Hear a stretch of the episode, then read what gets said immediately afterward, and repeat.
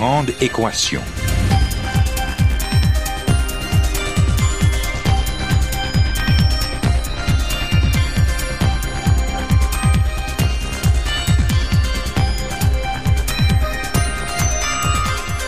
Ici Normand Mousseau, bienvenue à La Grande Équation, votre rendez-vous hebdomadaire avec la science. Cette semaine, vaincre le diabète de type 2, est-ce possible?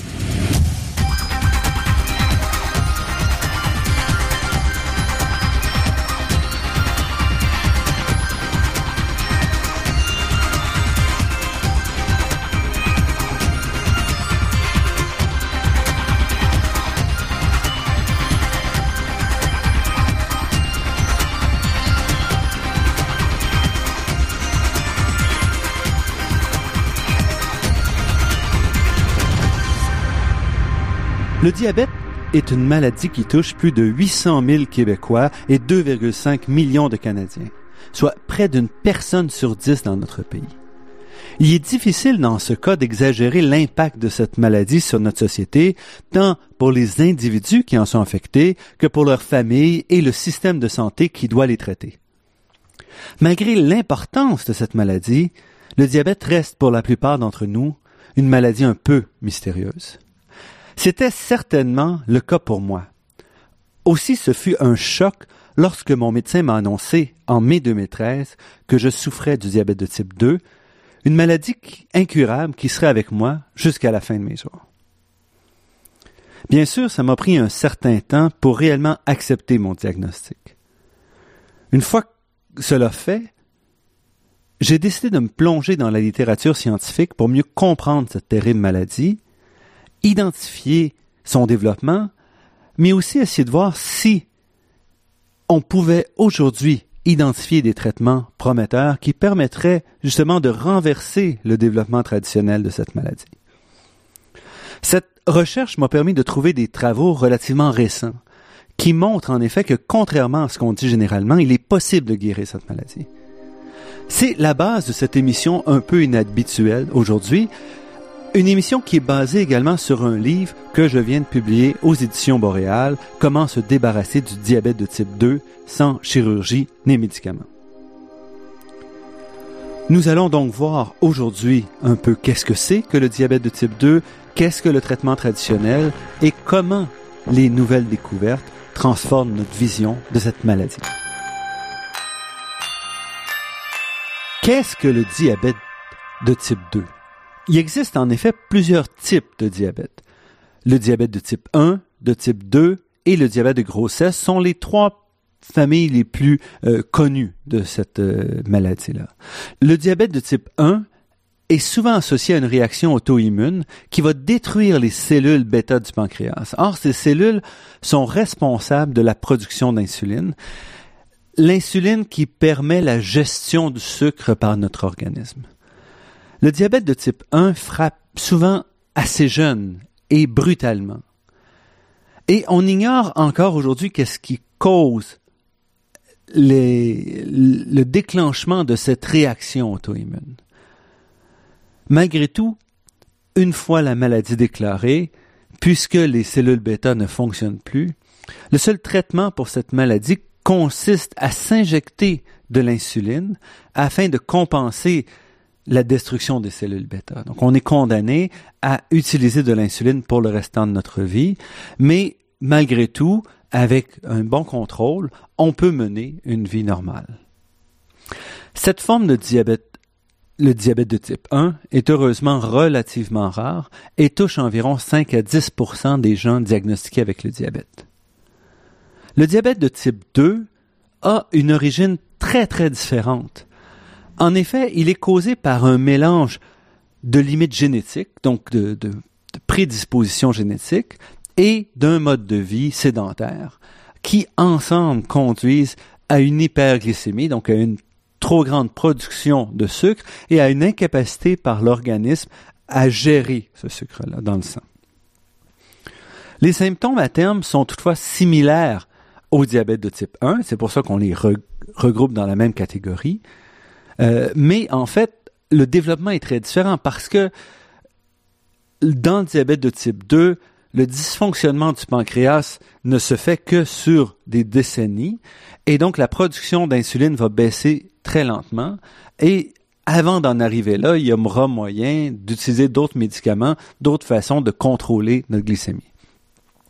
Le diabète de type 2, comme il est causé à la fois par un mélange de génétique et d'environnement, est malheureusement une forme euh, en croissance dans le monde. Et aujourd'hui, le diabète de type 2 affecte plus de 90% des diabétiques.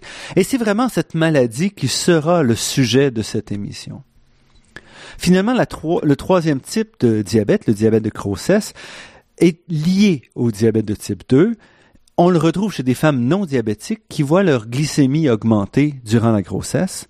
Euh, ce diabète de grossesse va disparaître généralement après la grossesse, mais ça reste un signe d'une certaine prédisposition de la femme au diabète de type 2 et donc avait une plus grande probabilité de développer cette maladie-là plus tard euh, dans la vie.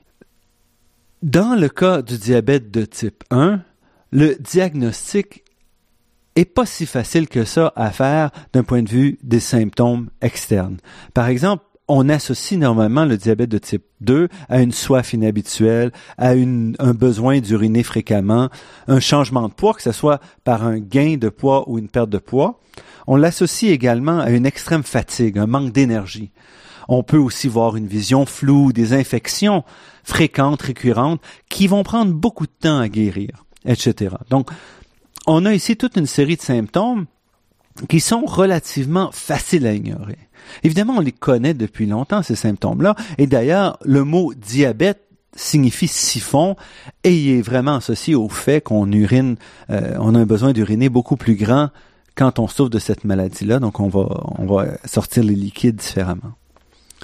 Malgré tout, comme je viens de dire, les, les symptômes sont faciles à ignorer. En effet, qu'est-ce que ça veut dire quand on dit une, soif inhabituelle? Qu'est-ce que c'est avoir trop soif? Boire un verre de trop euh, d'eau, se lever la nuit, c'est vraiment pas si clair. Donc, il est très très facile d'ignorer des symptômes qui nous amènent à dire qu'on souffre euh, du diabète de type 2. C'est pour ça que très souvent le diagnostic se fait longtemps après le début de la maladie, en moyenne de 5 à 7 ans après le début de celle-ci. Donc celle-ci aura eu le temps de faire des dommages qu'on va discuter euh, tout à l'heure, des dommages à notre, euh, à notre organisme pendant qu'on ne le sait pas. Malgré tout, le diabète de type 2 est relativement facile à prédire. En effet, même sans aucun de ces symptômes-là, l'environnement peut nous donner une bonne idée de nos risques de développer le, diabète de type 2. En effet, comme je l'ai dit, le diabète est avant tout une maladie héréditaire, c'est-à-dire que la condition qui nous prédispose à développer le diabète de type 2 est une condition génétique. Donc s'il y a du diabète dans la famille autour de nous, frères, sœurs, parents, oncles, etc., on est plus susceptible de développer cette maladie-là.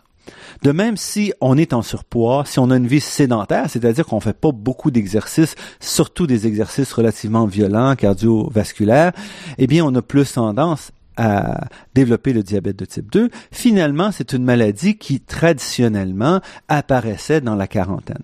Donc on voit aujourd'hui avec une obésité plus grande, une inactivité plus grande chez les jeunes, malheureusement le diabète de type 2 apparaît aussi de plus en plus jeune, mais en gros, si vous êtes dans la quarantaine, vous avez de la famille qui souffre de diabète de type 2, vous êtes en surpoids, vous bougez pas beaucoup, eh bien malheureusement, vos risques de développer le diabète de type 2 sont assez importants.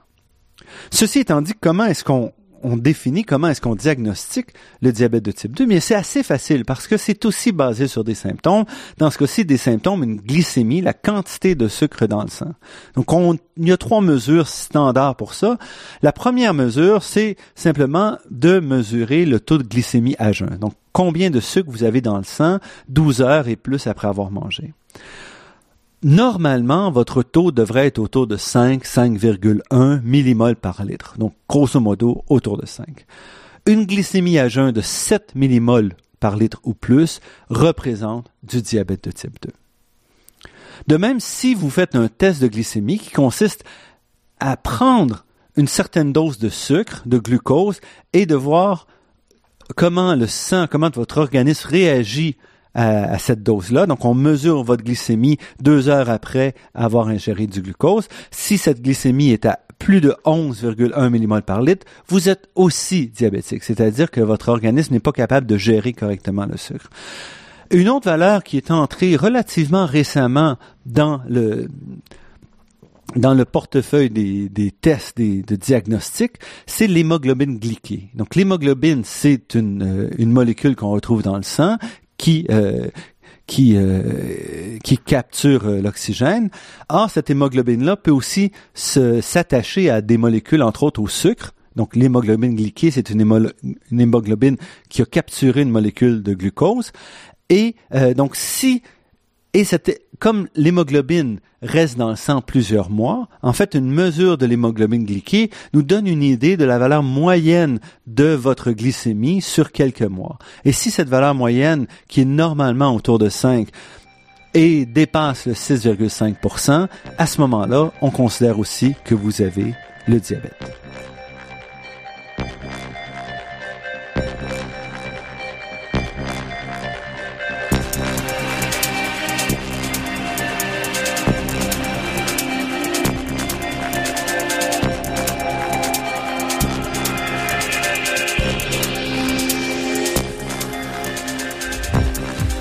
Ici Normand Mousseau, vous êtes à La Grande Équation et nous parlons aujourd'hui de diabète de type 2.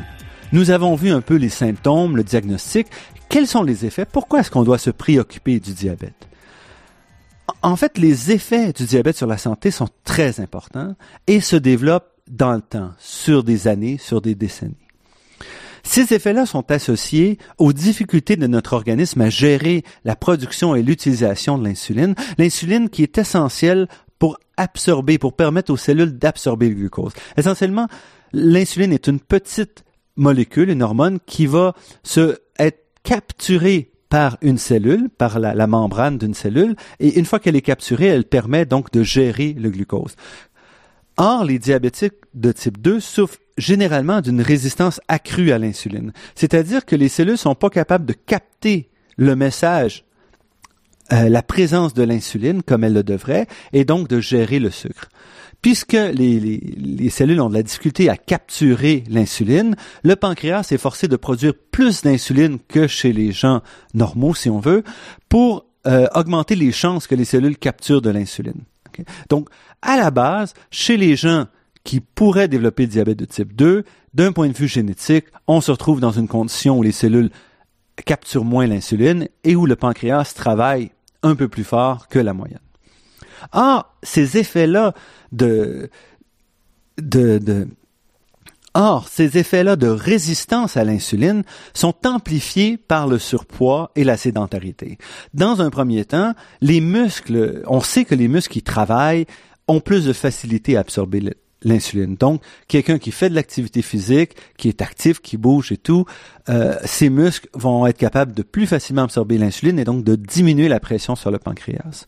De même, on sait que la présence de gras dans l'abdomen, dans les organes internes, euh, augmente la tâche du pancréas en contribuant à la résistance à l'insuline. Donc, l'effet inverse de l'exercice, ce qui, euh, ce qui fatigue plus le pancréas, et c'est pas tout, la présence de gras dans l'abdomen va aussi affecter directement les cellules bêta qui, elles, vont être moins capables de travailler et vont mourir plus vite. Donc, encore une fois, on va augmenter la pression de deux façons. Lorsque le pancréas ne parvient plus à produire suffisamment d'insuline, eh bien ce qui se passe, c'est que la glycémie, le taux de sucre dans le sang va augmenter. Et ce taux de sucre-là dans le sang qui augmente va mener à la libération, entre autres, excédentaire d'oxygène dans les cellules, ce qui va causer ce qu'on appelle un stress oxydatif, une oxydation qui, elle, va provoquer des dommages à toutes sortes de cellules et, entre autres, aux vaisseaux sanguins. Et c'est ces dommages-là aux vaisseaux sanguins qui sont responsables par exemple, des dommages importants à la rétine. Donc, très rapidement, dans le développement du diabète de type 2, on voit, on voit des dommages à la rétine. Et c'est pas surprenant dans ce cas que le diabète soit la première cause de la cécité chez les adultes. C'est vraiment une attaque très très forte. Cette hyperglycémie qui touche la rétine touche aussi d'autres d'autres tissus et entre autres, ça va toucher les petits vaisseaux sanguins dans nos membres, en particulier les pieds. menant à ce qu'on appelle le mal perforant plantaire. Un mal perforant plantaire, c'est le développement d'ulcères qui ne parviennent pas à guérir et qui vont mener à une infection, à la gangrène, forçant l'amputation. Ici encore, le diabète de type 2 surtout, euh, est important. Plus de 50% des amputations non traumatiques sont causées par le diabète, c'est-à-dire plus de la moitié des amputations qui ne sont pas dues à des accidents sont dues au diabète. On connaît bien en fait ces deux effets secondaires, mais ça s'arrête pas là. Un autre effet très important, c'est que le diabète est associé à l'hypertension et aux maladies cardiovasculaires.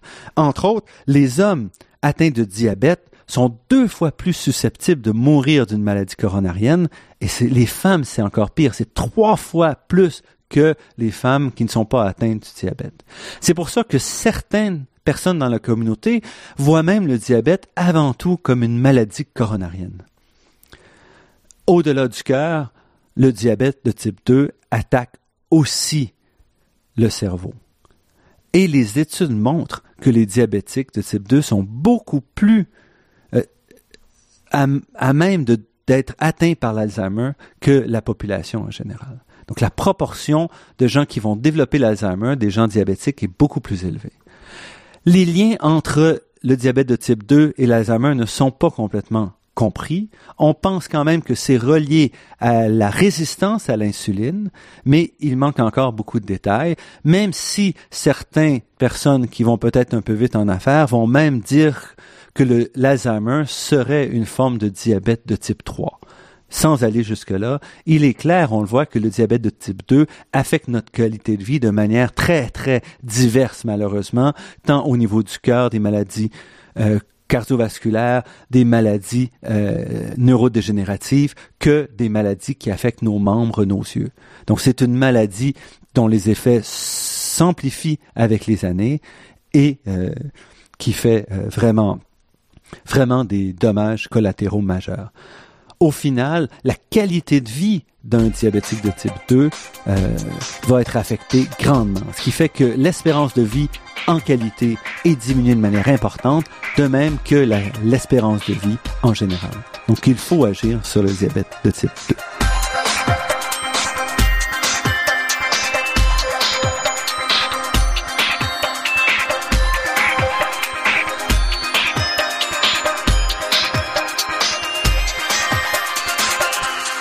Ici Normand Mousseau, vous êtes à La Grande Équation sur les ondes de Radio VM et nous parlons aujourd'hui de diabète de type 2 et d'une possible façon de guérir ce diabète qui est basée sur des travaux relativement récents. Des travaux qui m'ont ouvert les yeux, si on veut, et qui ont mené à ma propre guérison. Donc, avant d'aller plus loin, je voudrais revenir un peu sur mon propre diagnostic. Lorsque j'ai rencontré le médecin en mai 2013, euh, pour des raisons justement, pour une infection qui ne voulait pas guérir, euh, mon médecin, voyant ma corpulence, euh, a pas hésité à me faire faire des tests, différents types de tests sanguins, dont une glycémie, et m'a rappelé quelques jours plus tard pour me dire que avec une glycémie à plus de 14 millimoles par litre, c'est-à-dire plus de deux fois le seuil de diabète, j'étais clairement diabétique. Ça a été un vrai choc pour moi. Je m'attendais pas à ça, même si en maintenant, c'est avec le recul, j'aurais dû m'attendre à souffrir du diabète de type 2, puisqu'il y en a dans ma famille. Je fais de l'embonpoint. Je pesais à ce moment-là 230 livres ou presque, et euh, j'étais pas très actif physiquement. Donc j'ai vu mon médecin, et mon médecin m'a d'abord dit c'est une maladie chronique, donc on ne peut pas guérir. Tout ce qu'il faut faire, c'est essayer de contrôler le taux de sucre pour limiter les dommages collatéraux de cette maladie-là. Donc, il m'a recommandé, suivant le guide euh, médical euh, associé au pour le diabète, donc il m'a dit, il faut perdre du poids, typiquement 5 à 10% de mon poids, c'est-à-dire, étant donné mon poids de 10 à 25 livres à peu près, mieux manger, en gros, en suivant le guide alimentaire canadien, c'est-à-dire plus de légumes, euh, plus de, fibres, moins de féculents, moins de gras, moins de sucre, et euh, donc en gros une assiette, la moitié de l'assiette remplie avec des légumes, ensuite un quart les protéines et un quart les féculents. Il m'a également dit qu'il fallait que je me mette à l'exercice, suivant également les recommandations d'usage pour toute la population, et de me mettre à 150 minutes d'exercice euh, cardiovasculaire toutes les semaines, c'est-à-dire à peu près deux heures et demie, soit en musculation, soit en course, etc. Étant donné ma glycémie élevée, euh, mon médecin m'a aussi mis sous médication, me donnant d'abord la metformine 500 mg deux fois par jour, puis m'augmentant à 850 mg deux fois par jour pour ramener mon taux de glycémie à jeun sous la barre des 6 millimoles par litre, donc dans ce qu'on considère une valeur, euh, une valeur raisonnable. Est-ce que ça m'amènerait à guérir de suivre ces recommandations-là? Du tout. C'est très clair ces recommandations-là ne me permettent au mieux que de contrôler mon diabète, alors mon taux de sucre, alors que le diabète va continuer à progresser et donc que mon état de santé va se détériorer. Le but des recommandations de mon médecin et de ce qui est recommandé par les associations de diabète à travers la planète, c'est donc simplement, pendant que les cellules bêta se détériorent, de limiter les dégâts d'une hyperglycémie, c'est-à-dire d'un taux de sucre trop élevé on le fait de différentes manières. D'abord en améliorant l'absorption de l'insuline par de l'exercice physique. Ensuite en diminuant les fluctuations du taux de sucre en favorisant une alimentation à indice glycémique plus faible, c'est-à-dire euh, en favorisant des aliments qui sont moins facilement transformés en sucre par l'organisme. Donc, on évite des pointes et on fait plutôt euh, une augmentation euh, relativement douce et, si possible, en diminuant la pression sur le pancréas par ces autres approches.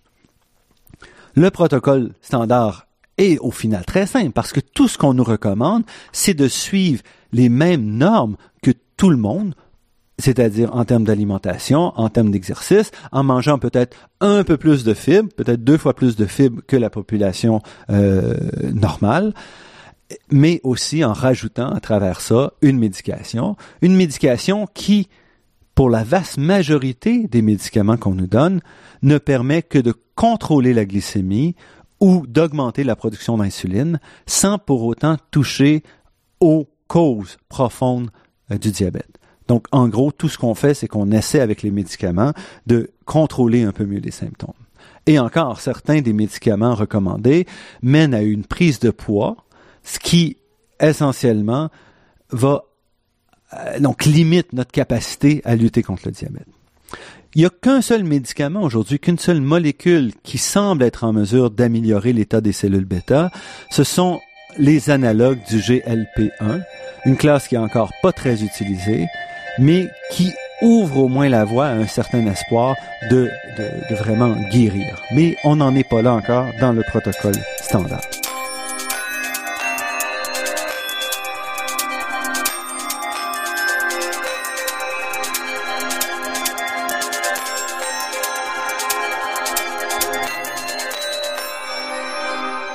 Au-delà, si on veut, euh, de ce protocole, je voudrais quand même mettre, euh, mettre l'emphase sur le fait que, bien que ça soit formellement simple de suivre ce protocole, c'est pas facile pour des gens qui sont en surpoids et qui évidemment n'ont pas le mode de vie standard. Donc pour quelqu'un qui court déjà 40 euh, km par semaine ou je ne sais trop, qui mange déjà que des légumes, ça apparaît pas très difficile de suivre ce que cette personne-là fait déjà.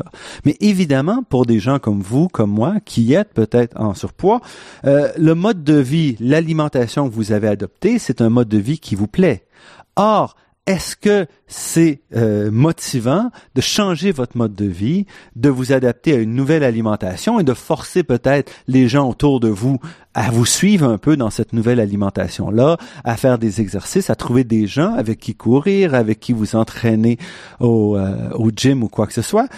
Si vous savez que ce que vous allez faire ne ralentira pas vraiment la progression de votre maladie, ne vous assurera pas une qualité de vie sur le long terme élevée, mais tout ce que ça va faire, c'est que ça va vous permettre de limiter les dégâts et de ralentir légèrement les dégâts qui sont faits à votre organisme pendant que votre pancréas euh, fonctionne de moins en moins bien.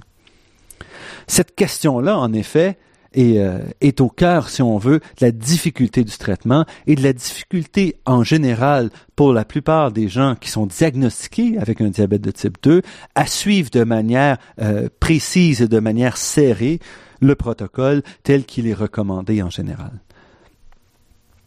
Et c'est sans surprise donc que ce protocole-là ne fonctionne pas toujours. Malgré tout, dans mon cas, je dois dire que j'ai eu tellement peur lorsqu'on m'a annoncé que j'avais le diabète de type 2, une peur bleue, comme disait un de mes collègues, que je me suis mis tout de suite à suivre les recommandations de mon médecin. Donc, grosso modo, dès le moment où j'ai été diagnostiqué, j'ai décidé de mieux manger, de changer complètement mon alimentation, d'arrêter toutes les cochonneries que je mangeais le soir, les chips, le chocolat, les bonbons, et de me mettre vraiment à avoir une assiette plus équilibrée avec, entre autres, beaucoup plus de légumes et moins de féculents, moins de calories dans mon assiette. J'ai aussi décidé de me mettre à la course. Euh, pourquoi la course? Parce que c'est assez facile. Euh, j'ai pas besoin d'attendre d'autres personnes. J'ai pas besoin d'un équipement très spécialisé. Donc au début, je me suis mis à courir euh, lentement, donc courir deux minutes, marcher une minute, courir deux minutes, et finalement, après quelques mois, j'étais capable de courir 35-40 minutes à la fois, trois fois par semaine. Je mangeais mieux aussi, toujours avec ma metformine, c'est une molécule qui favorise aussi la, perte de poids, donc c'est une bonne molécule euh, lorsqu'on est diagnostiqué. Et tout ça a fait donc qu'après un an, un an après mon diagnostic, en avril 2014, j'avais perdu environ 30 livres, j'étais relativement actif, donc je courais à peu près 150 minutes par semaine, je mangeais mieux, mais malgré tout, chaque fois que je faisais un petit excès le soir, chaque fois que j'oubliais une pilule, le lendemain, je pouvais être certain de voir mon taux de sucre exploser. Et ça, je vous avoue que ça ne me plaisait pas du tout. Alors restez avec nous, je vous reviens après cette pause pour voir comment cette, euh, cette frustration m'a permis de découvrir une solution au diabète de type 2.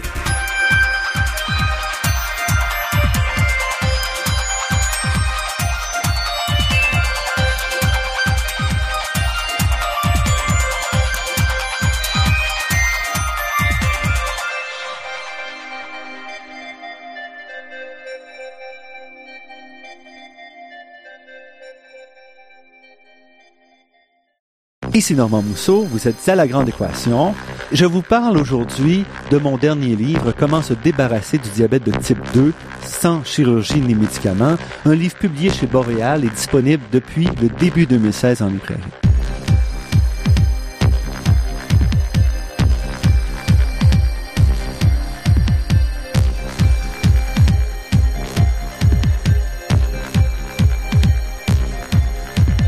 Comme je vous l'ai dit, j'étais assez frustré un an après mon, diagnostic parce que même en suivant à la lettre les recommandations de mon médecin, dès qu'il y avait quelque chose qui se passait, je revoyais mon taux de sucre augmenter et je savais aussi que mon diabète allait bientôt être impossible à maîtriser. En effet, il suffit de regarder la littérature scientifique pour voir le défi des études à grande échelle faites il y a plus d'une décennie montrent d'abord que l'apparition de la maladie se produit lentement. Donc, entre le moment où l'organisme a de la difficulté à contrôler le, taux de sucre et où le diabète apparaît, donc au moment où le taux de sucre atteint 7 millimoles par litre, le taux de diabète, c'est vraiment un moment où l'organisme perd vraiment le contrôle sur le sucre et il y a une explosion qui se produit très très rapidement. Donc, ça prend du temps pour se développer.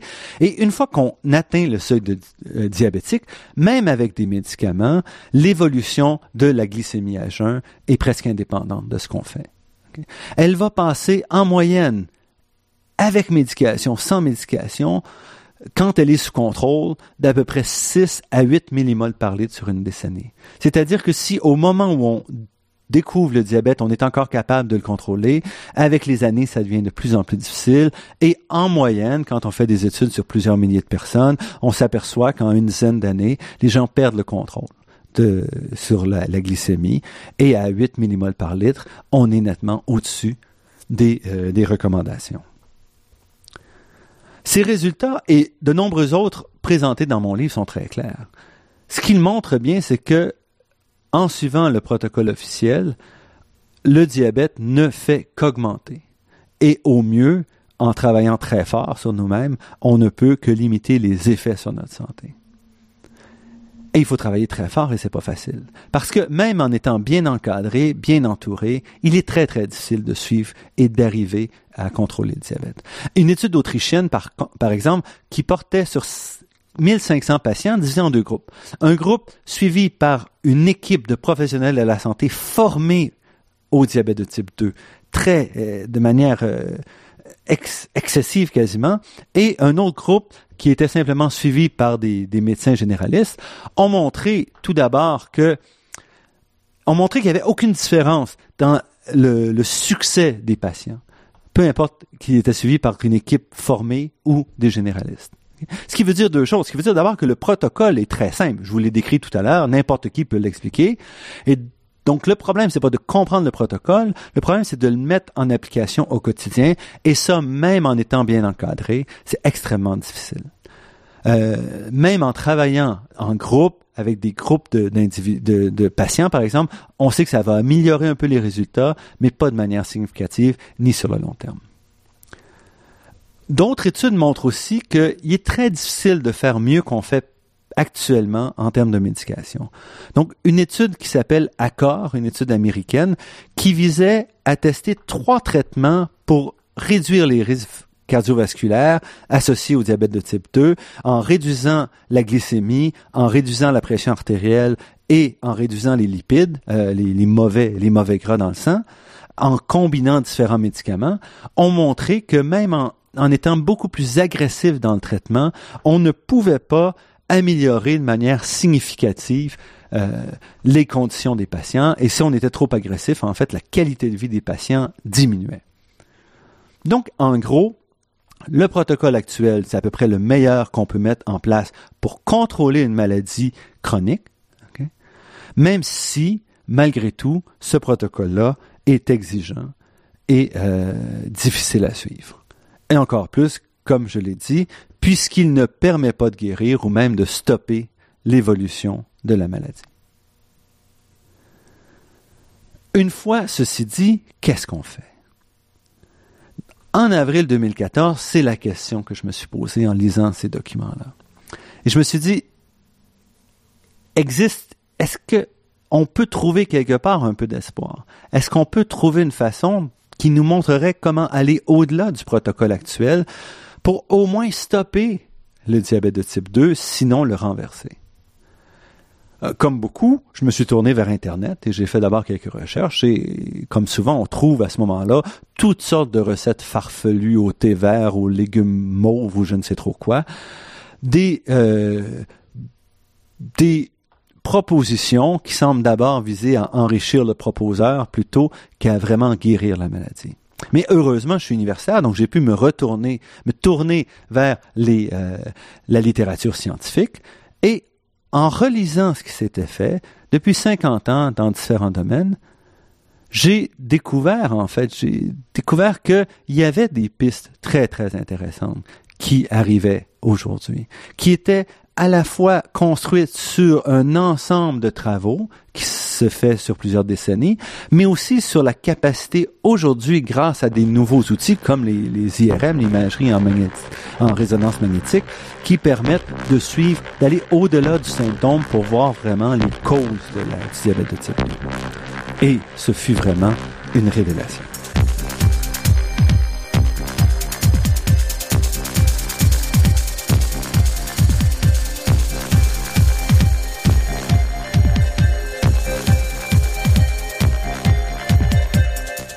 La première révélation en ce qui concerne la lutte au diabète de type 2 est venue en fait d'un domaine qui n'a rien à voir avec la lutte au diabète de type 2, la chirurgie. En effet, dans les années 1960, donc il y a plus de 50 ans, des chirurgiens ont introduit une nouvelle opération qui visait à réduire la taille de l'estomac pour des personnes souffrant d'obésité morbide, incapables de maigrir. Donc, plutôt que de forcer euh, la, diète de l'extérieur, les chirurgiens ont proposé de ramener la taille de l'estomac, par exemple dans le cas de la dérivation gastrique en Y de roue, qu'on appelle aussi bypass gastrique, de son volume habituel à un volume d'à peu près une ou deux cuillerées à soupe seulement. En réduisant comme ça l'estomac, on empêche la nourriture de rentrer, on empêche la nourriture d'être absorbée, et comme ça, on peut espérer euh, voir donc, des pertes de poids importantes. Et c'est ce qui s'est passé. Cette chirurgie-là, qui a été introduite dans les années 60, a été un succès euh, remarquable. D'abord parce que le, taux de succès de perte de poids après 10 ans est beaucoup plus élevé qu'avec toutes les autres euh, diètes qu'on peut imaginer.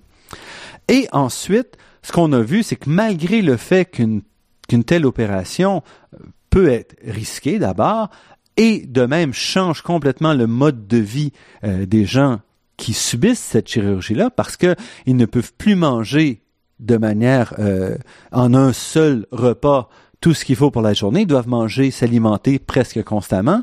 Donc, malgré ces changements-là, malgré ces risques-là, la chirurgie affecte de manière positive presque tous les signes vitaux. Et je veux pas entrer dans les détails de cette chirurgie, c'est pas ça que je veux faire.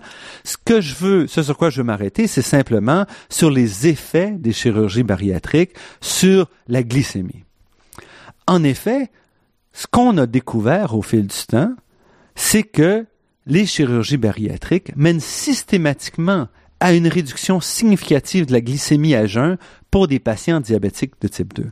Que ces patients-là soient récemment diagnostiqués ou qu'ils souffrent de la maladie depuis longtemps et soient même à l'insuline. Évidemment, c'est pas une surprise de dire que la glycémie est mieux contrôlée quand on perd beaucoup de poids. Mais ce qui a été remarquable, et ça, ça a été observé dès 1978, c'est que la diminution du taux de glycémie est beaucoup plus marquée que ça à quoi on pourrait s'attendre et qu'en fait, la plupart des gens qui subissent l'opération de chirurgie bariatrique guérissent du diabète de type 2. C'est-à-dire que leur glycémie tombe sous le seuil diabétique et que ces gens-là peuvent donc vivre sans médication et euh, préserver une glycémie normale. Évidemment, lorsqu'on a vraiment compris l'effet remarquable euh, de la chirurgie, on s'est demandé pourquoi, qu'est-ce qui cause, euh, qu'est-ce qui cause ce gain-là?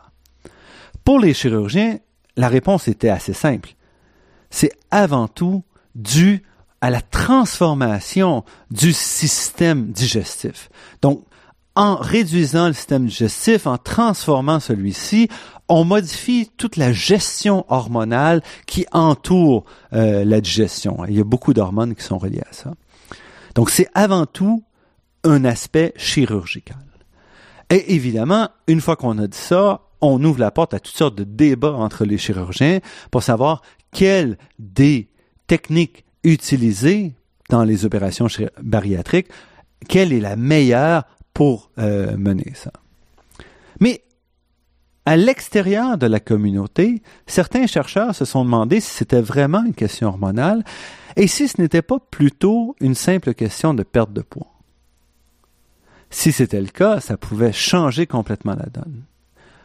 Or, une étude relativement récente, faite sur deux ans, a porté sur cette question-là. Donc, les chercheurs ont retenu 60 patients qu'ils ont divisé en deux groupes.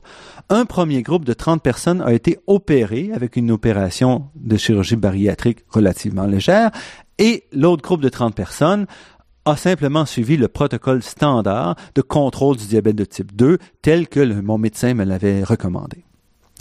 Les résultats après une période de deux ans sont sans appel.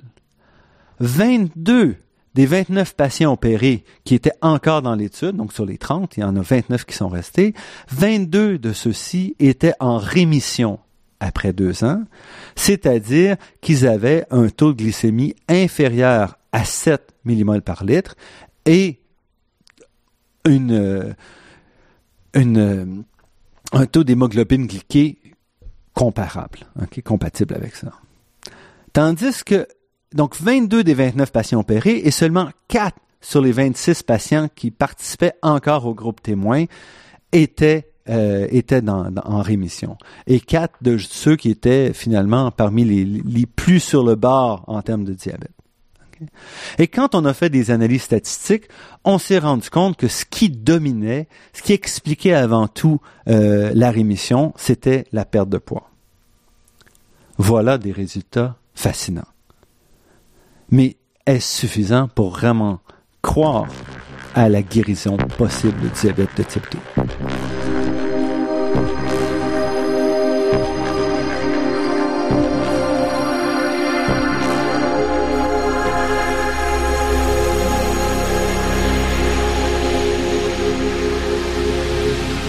Ici Normand Mousseau, vous êtes à la grande équation sur les ondes de Radio VM et je vous parle de diabète de type 2 et comment il est possible, grâce aux découvertes qu'on a fait récemment, de guérir du diabète de type 2.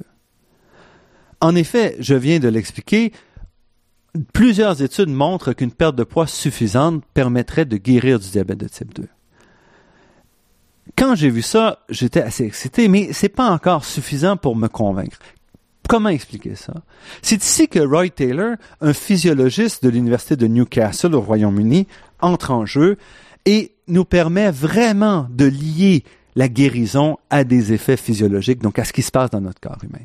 Donc, je l'ai dit, Roy Taylor, c'est un physiologiste, utilisant l'imagerie en résonance magnétique pour suivre les interactions entre les triglycérides, les gras, et les organes internes dans le corps humain et le diabète. Comme plusieurs autres chercheurs au cours des dernières décennies, Taylor a montré que la présence de gras dans le foie, dans le pancréas, contribue à réduire la production d'insuline par les cellules bêta et à affaiblir celles-ci. Donc ça, on sait déjà qu'il y a un rôle pour le gras dans, l'intérieur, dans les organes internes. Donc Taylor décide, après plusieurs décennies d'études sur le sujet, de faire un test avec des vrais patients.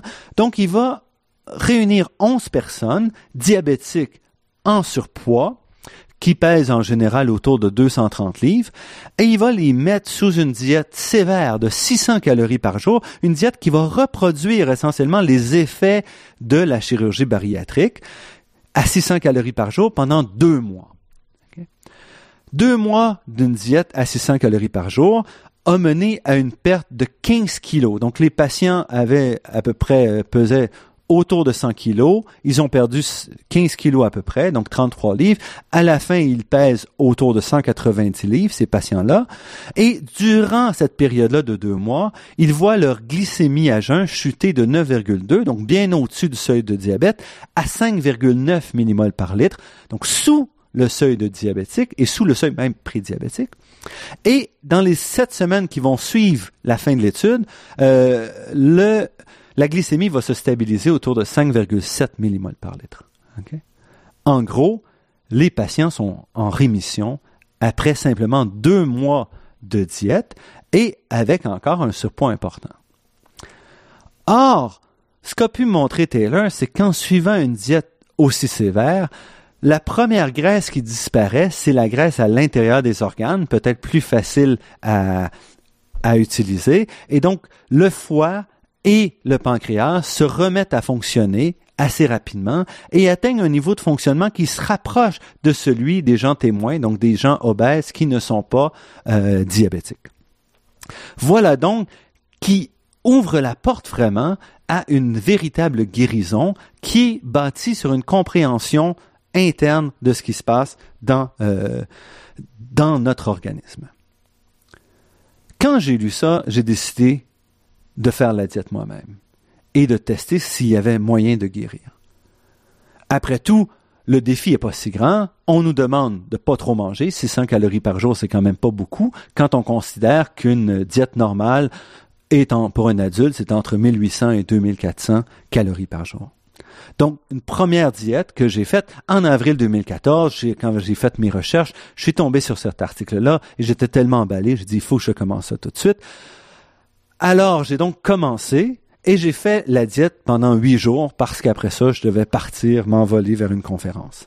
En huit jours, je suis passé sous la barre des 6 millimoles par litre après avoir abandonné ma médication de 850 mg euh, de metformine deux fois par jour. Donc sans médication, en quelques jours seulement, je passe sous la barre des 6 millimoles par litre.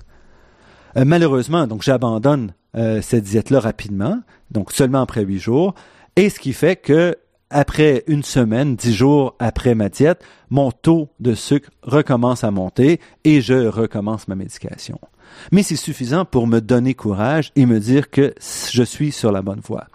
Alors, ce que je fais, c'est que je, reviens. L'été est toujours une période difficile, donc je peux pas vraiment suivre ma diète à 600 calories, mais je décide au moins de perdre un peu de poids.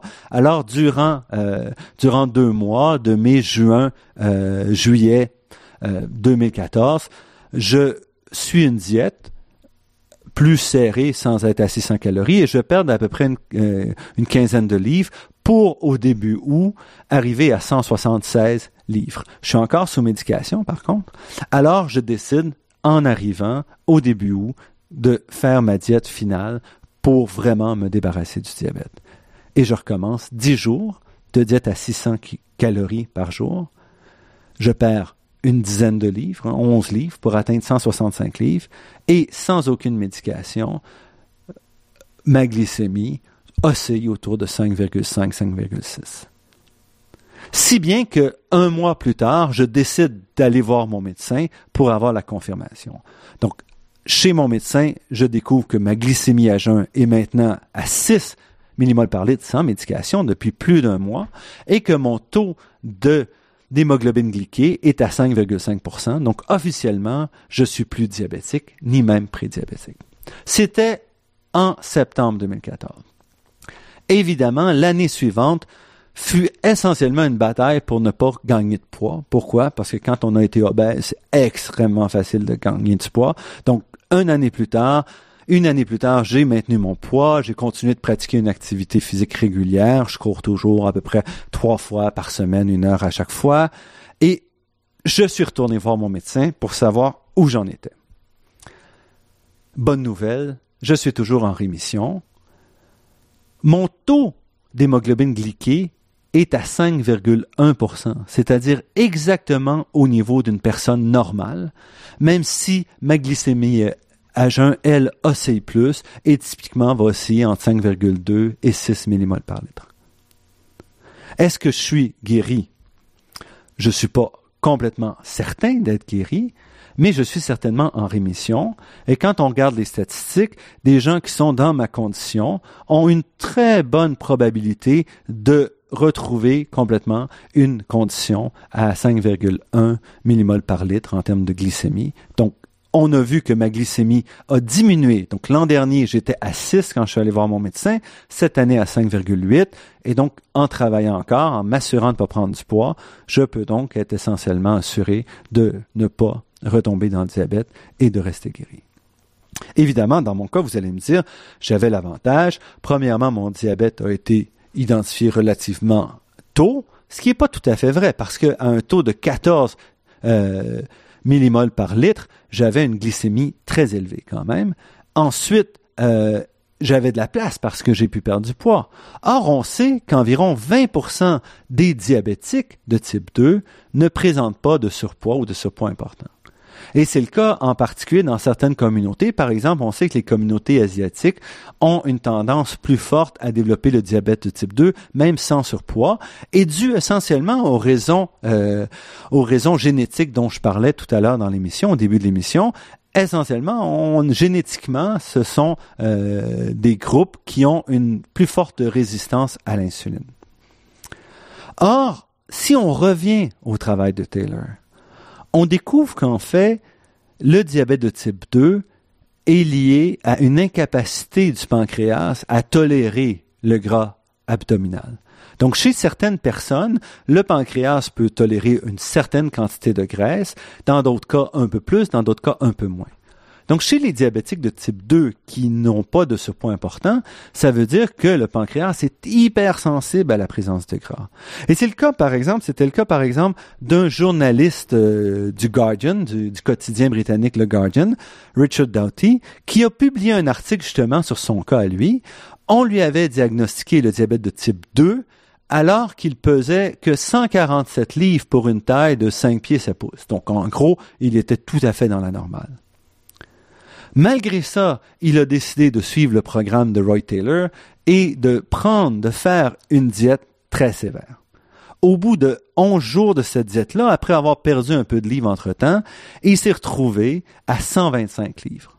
Donc, il avait quand même perdu 22 livres alors qu'il pesait 147. Donc, il redevient quelqu'un de maigre. Mais avec ça, il avait perdu suffisamment de graisse abdominale pour permettre à son pancréas de se remettre à fonctionner. Et il a réussi à ramener sa glycémie à 5,1 millimoles par litre, une valeur normale à jeun, et il est en rémission complète également. Donc, est-ce que ça peut durer tout ça? Plusieurs questions, évidemment, se posent quand il s'agit de cette diète-là. Est-ce qu'on peut guérir même si on est à une étape d'insuline?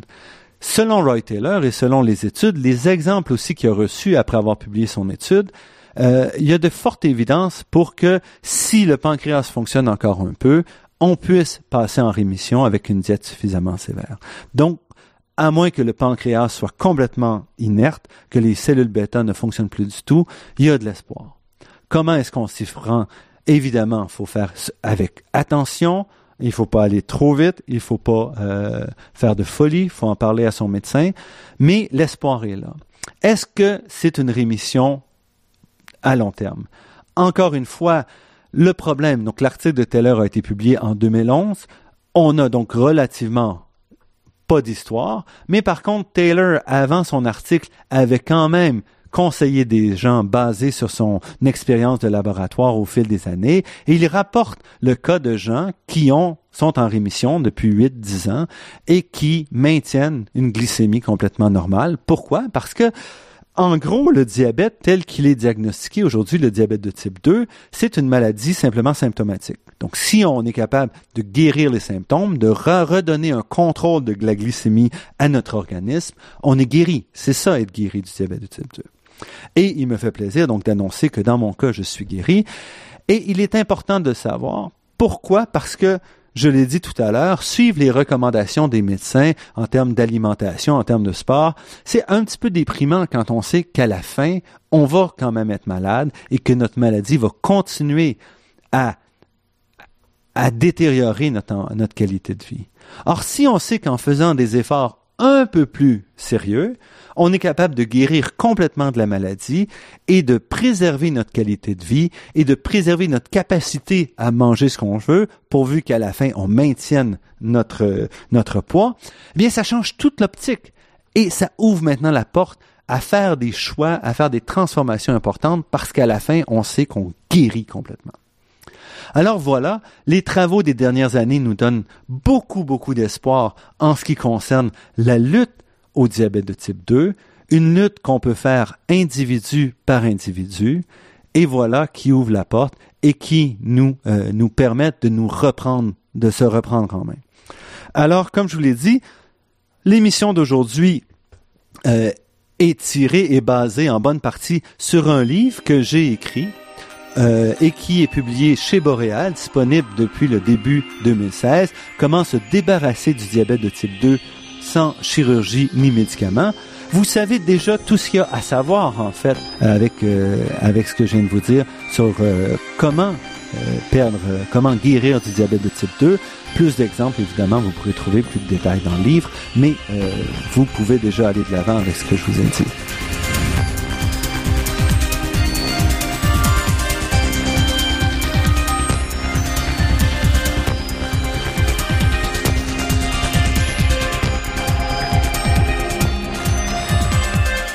J'espère que cette émission euh, vous a plu.